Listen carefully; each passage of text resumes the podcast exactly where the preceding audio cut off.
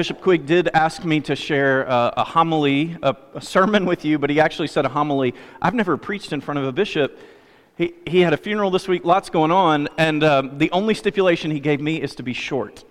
And so I'm going to try to. But meaty. But did you say that? Okay. Yeah. All right. Yeah, it's implied. Okay. Um, so, our church, uh, the Anglican Church, and, and many other churches do something called confirmation as a way of doing discipleship within our churches, of helping people grow into the image of Jesus. Um, so, I, I want to talk with you about that for a few minutes this morning. Confirmation, as Bishop Steve said one time when he was with us, it's not a word that you'll find in the Bible. And so, if you go searching for it, you're, you're not going to find it but all the parts of confirmation and what's going to happen this morning when Bishop Quigg does confirmation is all about Scripture. And so it's helping us do things that are integral to what it means to be a Christian as it is it told shared with us in Scripture. And so that's what I want to talk with you about this morning is what is Scripture saying about what it means to, fo- to be a follower of Jesus. There are two sides to confirmation. Um, one is that you are the person who is confirmed is confirming their own faith in Christ. They are standing up and they are publicly declaring that they desire to follow Jesus with their entire life. And that is part of what it means to be a Christian. It's integral. If you want to follow Jesus, there, there have to be moments in your life where you publicly declare, I'm a Christian and I want my life to, to be conformed to the image of Jesus. The, the other side of confirmation is something that you're receiving, the people who are confirmed are receiving, is you are being confirmed. It, you are receiving the promises of God that you're his child. You're being reminded of this. And there, and I'm going to talk about the idea of the laying on of the bishop's hands. Um, this may seem weird to many of us who have come different, from different traditions, but this is integral to Scripture that we are people who are dependent on the prayers of others and on the faith of others.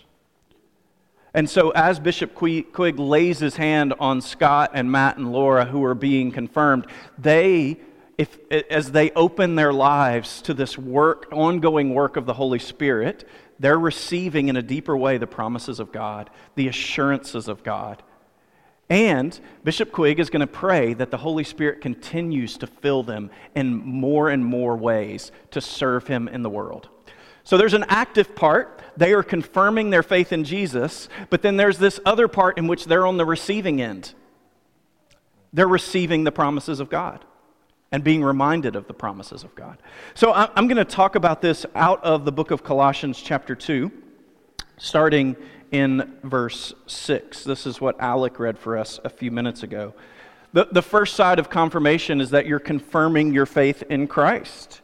And what this means is that you are committed to growing in faith in an ongoing way. CJ said this a couple of weeks ago, you may have noticed. That there's no such thing in the scripture as someone who becomes a Christian and then just kind of exists.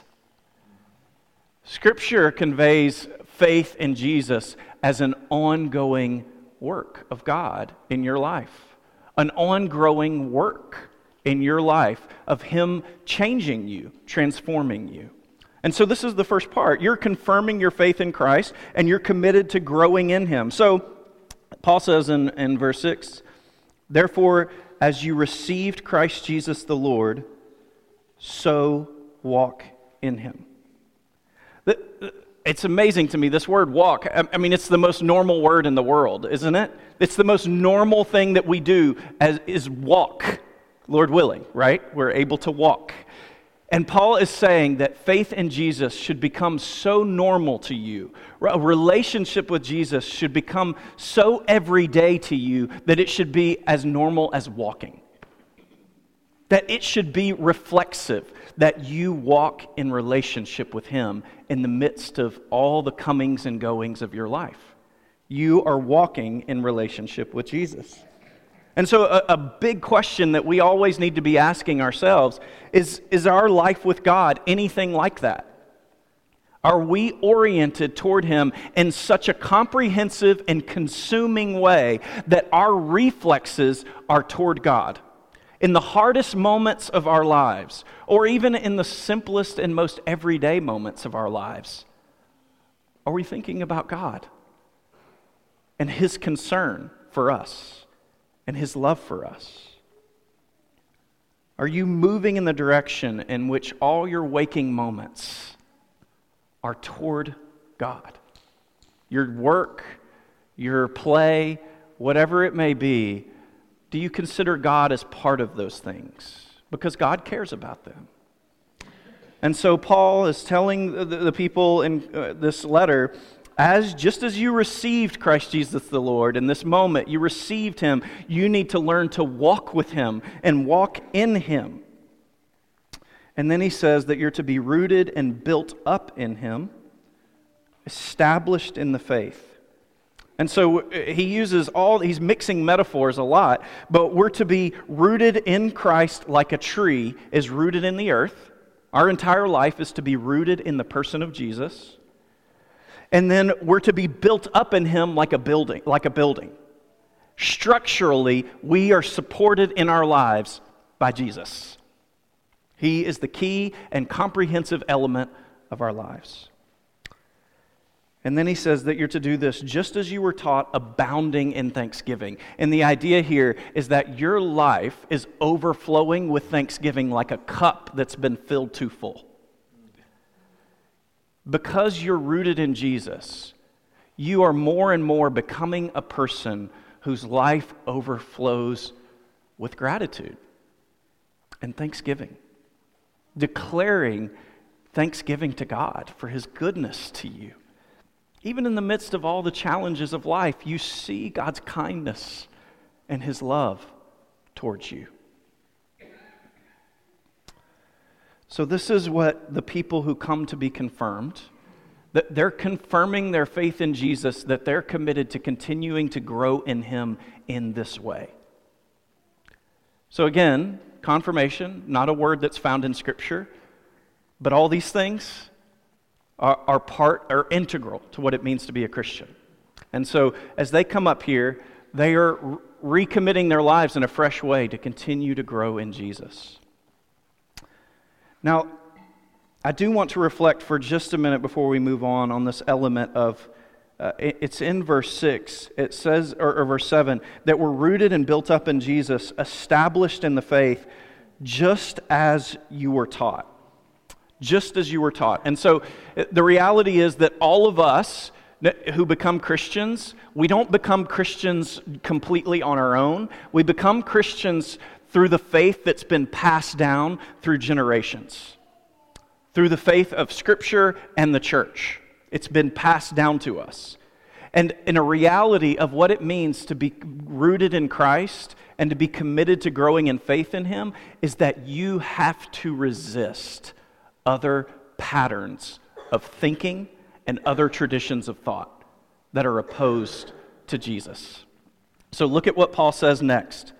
See to it that no one takes you captive by philosophy and empty deceit, according to human tradition, according to the elemental spirits of the world, and not according to Christ.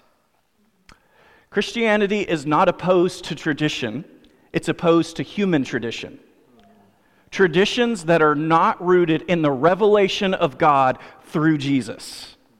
So, Paul is uh, telling them, he's warning them look, there are going to be lots of people who come in and try to teach you things that are new and might sound fresh, but they're not based in Jesus and in the revelation of God that has been given through Jesus. Part of being a Christian, much of being a Christian, is being committed to Jesus and resisting things that would take you away from Him.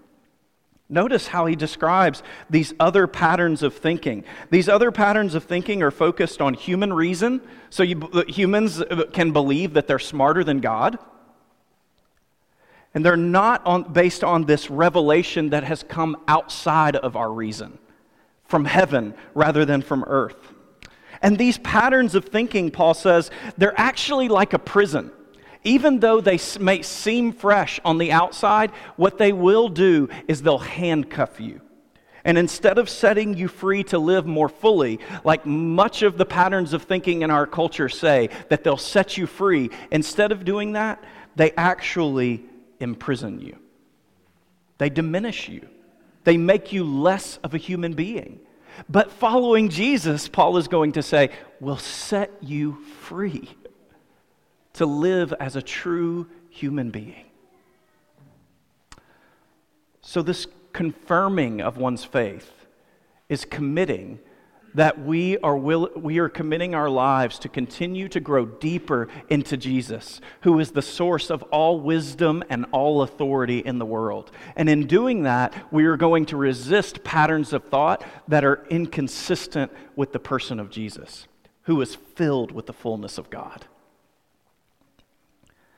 So, this is what the people who are confirmed are committing to today. Jesus. They're committing to Him. And I, I, love verse 9. In Him, the whole fullness of deity dwells bodily. In Jesus, the whole fullness of God was existent, was present.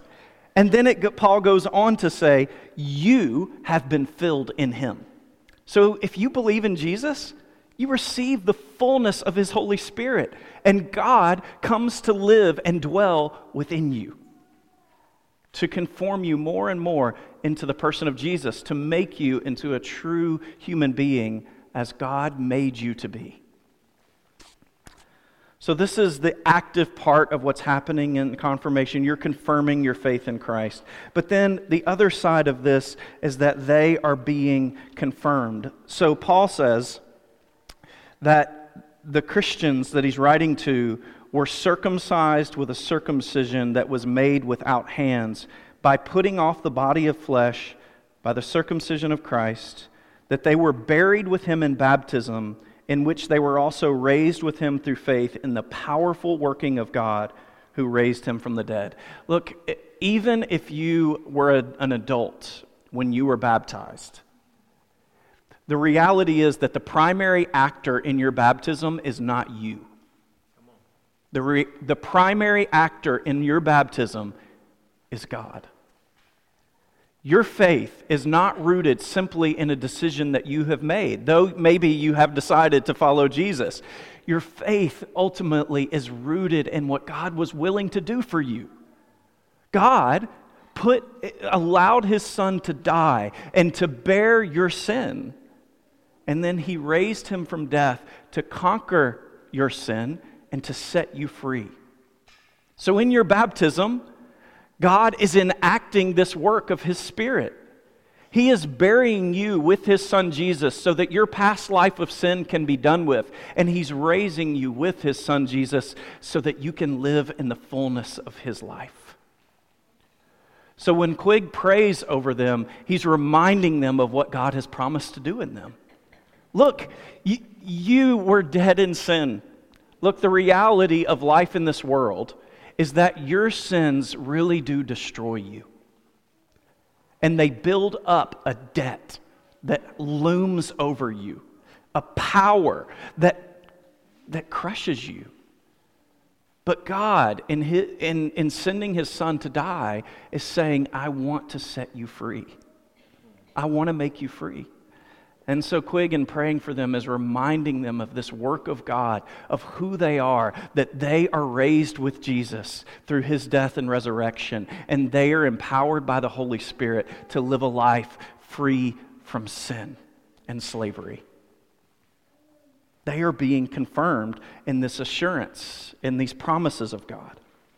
Now, I, I want to talk with you uh, uh, for just a minute about this laying on of hands at business. Sounds kind of weird to some people. Is this just some strange thing that Christians made up? They've always got to be touching people. Why is that? We stopped this during COVID. Should we continue stopping this? So, in the Old Testament, there are three ways in which it talks about hands being laid on people. One is when they lay hands on somebody to hurt someone. Okay, that's one way in which they lay hands on people. That's not what Quigg is doing this morning. This, the, the, um, the second way that they lay hands on someone, let me make sure I can remember this. It's not coronation. Man, I, I'm sorry. Phone a friend. Yeah, I'll have to tell you that one later. The third way is when they lay hands on someone and, and it's symbolic of the spirit of this person being passed on to them to, to perform a special role. So as this moves into the New Testament, Jesus, he's laying hands on people to heal them. He lays hands on lepers so that he can bring his own cleansing power into their life and restore them and make them whole. He, he, he puts his hands on blind people and it restores their sight. He, he lays hands on his apostles, though, and he sends them out and fills them with his Holy Spirit, his own Spirit. And so, as we move into the New Testament, the apostles are laying hands on people to, to pray that the power of God would move into their life. And Bishop Quigg, what, what Anglicans believe about bishops is they represent the apostles and the work of God that continues into the world through the power of the Spirit, going back to the apostles. Now, if Bishop Quigg or any other bishop started teaching something other than what the apostles taught, we would say, no, we're not going to listen to that. Even bishops don't receive authority to do whatever they want. Their authority is based in the tradition of the apostles and on the passing on of God's work through them. And so Bishop Quigg is going to lay his hands on them, and this is symbolic of the work of the Holy Spirit, of what God has promised to do through his servants, that we would um, pass on the work of God to others and send them out to continue to do his work in the world. And so uh, these confirmands, as we call them, they are confirming their faith. They're standing up and saying, I believe in Jesus and I'm committed to following him and growing in him. But they're also being confirmed and receiving the promises of God and the assurances that God is committed to working through them in their callings in the world. So thank you, Bishop Quigg. I'm going to invite Bishop Quigg is going to come up and talk to us, encourage us, and then he's going to lead us in the confirmations.